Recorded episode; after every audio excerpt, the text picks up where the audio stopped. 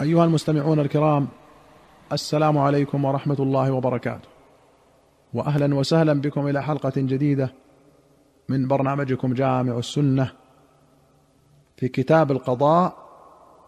أخرج البخاري ومسلم عن عمرو بن العاص رضي الله عنه أن رسول الله صلى الله عليه وسلم قال إذا حكم الحاكم فاجتهد فأصاب فله أجران وإذا حكم فاجتهد فأخطأ فله أجر. قال النووي قال العلماء أجمع المسلمون على أن هذا الحديث في حاكم عالم أهل للحكم. فإن أصاب فله أجران أجر باجتهاده وأجر بإصابته وإن أخطأ فله أجر باجتهاده. فأما من ليس بأهل للحكم فلا يحل له الحكم. فإن حكم فلا أجر له بل هو عاص آثم في جميع أحكامه. سواء وافق الصواب أم لا.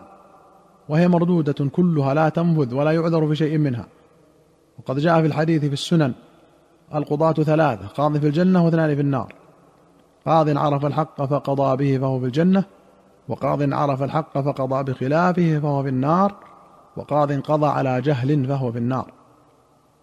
وأخرج مسلم عن عبد الله بن عمرو أن رسول الله صلى الله عليه وسلم قال إن المقسطين عند الله على منابر من نور عن يمين الرحمن وكلتا يديه يمين الذين يعدلون في حكمهم وأهليهم وما ولوا.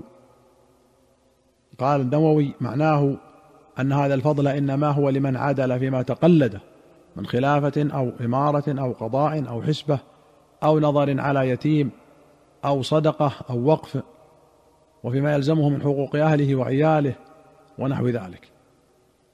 وأخرج البخاري ومسلم عن عائشة أن رسول الله صلى الله عليه وسلم قال إن أبغض الرجال إلى الله الألد الخصم. الألد الشديد اللدد أي الجدال والخصم الحاذق بالخصومة والمذموم هو الخصومة بالباطل لدفع حق أو إثبات باطل. قال الله تعالى وجادلوا بالباطل ليدحضوا به الحق فأخذتهم. وأخرج البخاري ومسلم عن عروة عن عبد الله بن الزبير وعن الزبير أن الزبير خاصم رجلا من الأنصار قد شهد بدرا إلى رسول الله صلى الله عليه وسلم في شراج من الحرة التي يسقون بها النخل. فقال الأنصاري سرح الماء يمر فأبى عليه فاختصموا عند رسول الله صلى الله عليه وسلم. فقال رسول الله صلى الله عليه وسلم للزبير اسق يا زبير ثم أرسل الماء إلى جارك. فغضب الأنصاري فقال يا رسول الله أن كان ابن عمتك؟ فتلون وجه رسول الله صلى الله عليه وسلم. ثم قال يا زبير اسق ثم احبس الماء حتى يبلغ الجدر. قال عروة فاستوعى رسول الله صلى الله عليه وسلم حينئذ للزبير حقه. وكان رسول الله صلى الله عليه وسلم قبل ذلك أشار على الزبير برأي فيه سعة له وللأنصاري. فلما أحفظ الأنصاري رسول الله صلى الله عليه وسلم استوعى للزبير حقه بصريح الحكم. قال الزبير والله إني لا أحسب هذه الآية نزلت في ذلك.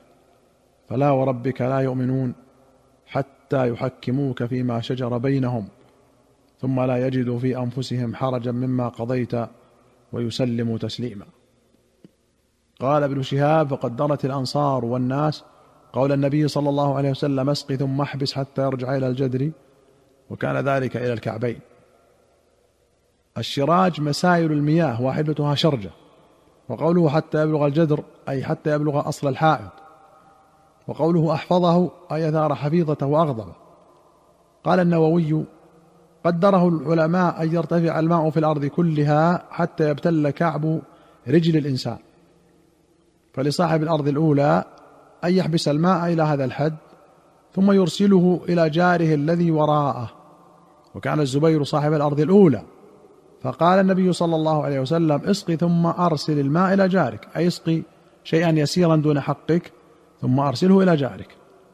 فلما قال الجار ما قال أمره أن يأخذ جميع حقه. وأخرج البخاري ومسلم عن كعب بن مالك رضي الله عنه أنه تقاضى ابن أبي حدرد دينا كان له عليه في عهد رسول الله صلى الله عليه وسلم في المسجد فارتفعت أصواتهما حتى سمعهما رسول الله صلى الله عليه وسلم وهو في بيته فخرج إليهما حتى كشف سجف حجرته. فنادى يا كعب! قال قلت لبيك يا رسول الله. فأشار بيده ان ضع الشطر من دينك. قال كعب قد فعلت يا رسول الله. قال قم فاقضه السجف بكسر السين وفتحها هو الستر. قال النووي وفي هذا الحديث جواز المطالبة بالدين في المسجد والشفاعة إلى صاحب الحق والإصلاح بين الخصوم وحسن التوسط بينهم وقبول الشفاعة في غير معصية وجواز الإشارة واعتمادها. وأخرج البخاري ومسلم عن أبي هريرة أنه سمع رسول الله صلى الله عليه وسلم يقول كانت امرأتان معهما ابناهما. جاء الذئب فذهب بابن إحداهما. فقالت هذه لصاحبتها إنما ذهب بابنك. وقالت الأخرى إنما ذهب بابنك. فتحاكمتا إلى داود فقضى به للكبرى. فخرجتا على سليمان بن داود عليهما السلام. فأخبرتاه فقال أتوني بالسكين أشقه بينهما. فقالت الصغرى لا تفعل رحمك الله هو ابنها. فقضى به للصغرى. وأخرج البخاري عن ابن عمر قال بعث النبي صلى الله عليه وسلم خالد بن الوليد إلى بني جذيمة فدعاهم إلى الإسلام فلم يحسنوا أن يقولوا أسلمنا. فجعلوا يقولون صبأنا صبأنا.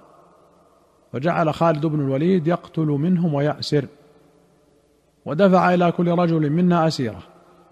حتى إذا كان يوم أمر خالد أن يقتل كل رجل منا أسيرة. فقلت والله لا أقتل أسيري ولا يقتل رجل من أصحابي أسيرة حتى قدمنا على رسول الله صلى الله عليه وسلم وذكرناه. فرفع يديه فقال اللهم إني أبرأ إليك مما صنع خالد مرتين. قوله صبأ إذا خرج من دين إلى دين. وكان على خالد رضي الله عنه أن يتثبت حتى يعلم مرادهم لذا أنكر عليه النبي صلى الله عليه وسلم. فدل على أنه يكتفى من الإنسان بما يعرف من لغته. وعذر النبي صلى الله عليه وسلم خالدا في اجتهاده فلم يقد منه. قال ابن حجر قال ابن بطال لا خلاف أن الحاكم إذا أخطأ فإنه مردود. لكن إن كان مجتهدا فالإثم ساقط وأما الضمان فيلزم عند الأكثر. وأخرج ابن أبي شيبة وأحمد وابن ماجه وأبو داود والترمذي وابن حبان والطبراني في الكبير والحاكم والبيهقي في السنن والبغوي رحمهم الله جميعا بسند حسن عن أبي هريرة وعبد الله بن عمرو رضي الله عنهما قال لعن رسول الله صلى الله عليه وسلم الراشي والمرتشي. الرشوة هي ما يعطى لإبطال حق أو إحقاق باطل. والراشي معطيها والمرتشي آخذها. أما من أعطاها ليصل حقا أو يدفع ظلما فلا بأس. وكذا الآخذ إذا أخذها لإحقاق حق أو إبطال باطل. إلا القضاة والولاة فلا تجوز لهم بحال لأن ذلك واجب عليهم. انتهى مختصرا عن الخطابي والقاري وقال الخطابي وروي أن ابن مسعود أخذ في شيء وهو بأرض الحبشة فأعطى دينارين حتى خلي سبيله. وروي عن الحسن والشعبي وجابر بن زيد وعطاء أنهم قالوا لا بأس أن يصانع الرجل عن نفسه وماله إذا خاف الظلم. أيها المستمعون الكرام إلى هنا نأتي إلى نهاية هذه الحلقة. حتى نلقاكم في حلقة قادمة بإذن الله نستودعكم الله والسلام عليكم ورحمة الله وبركاته.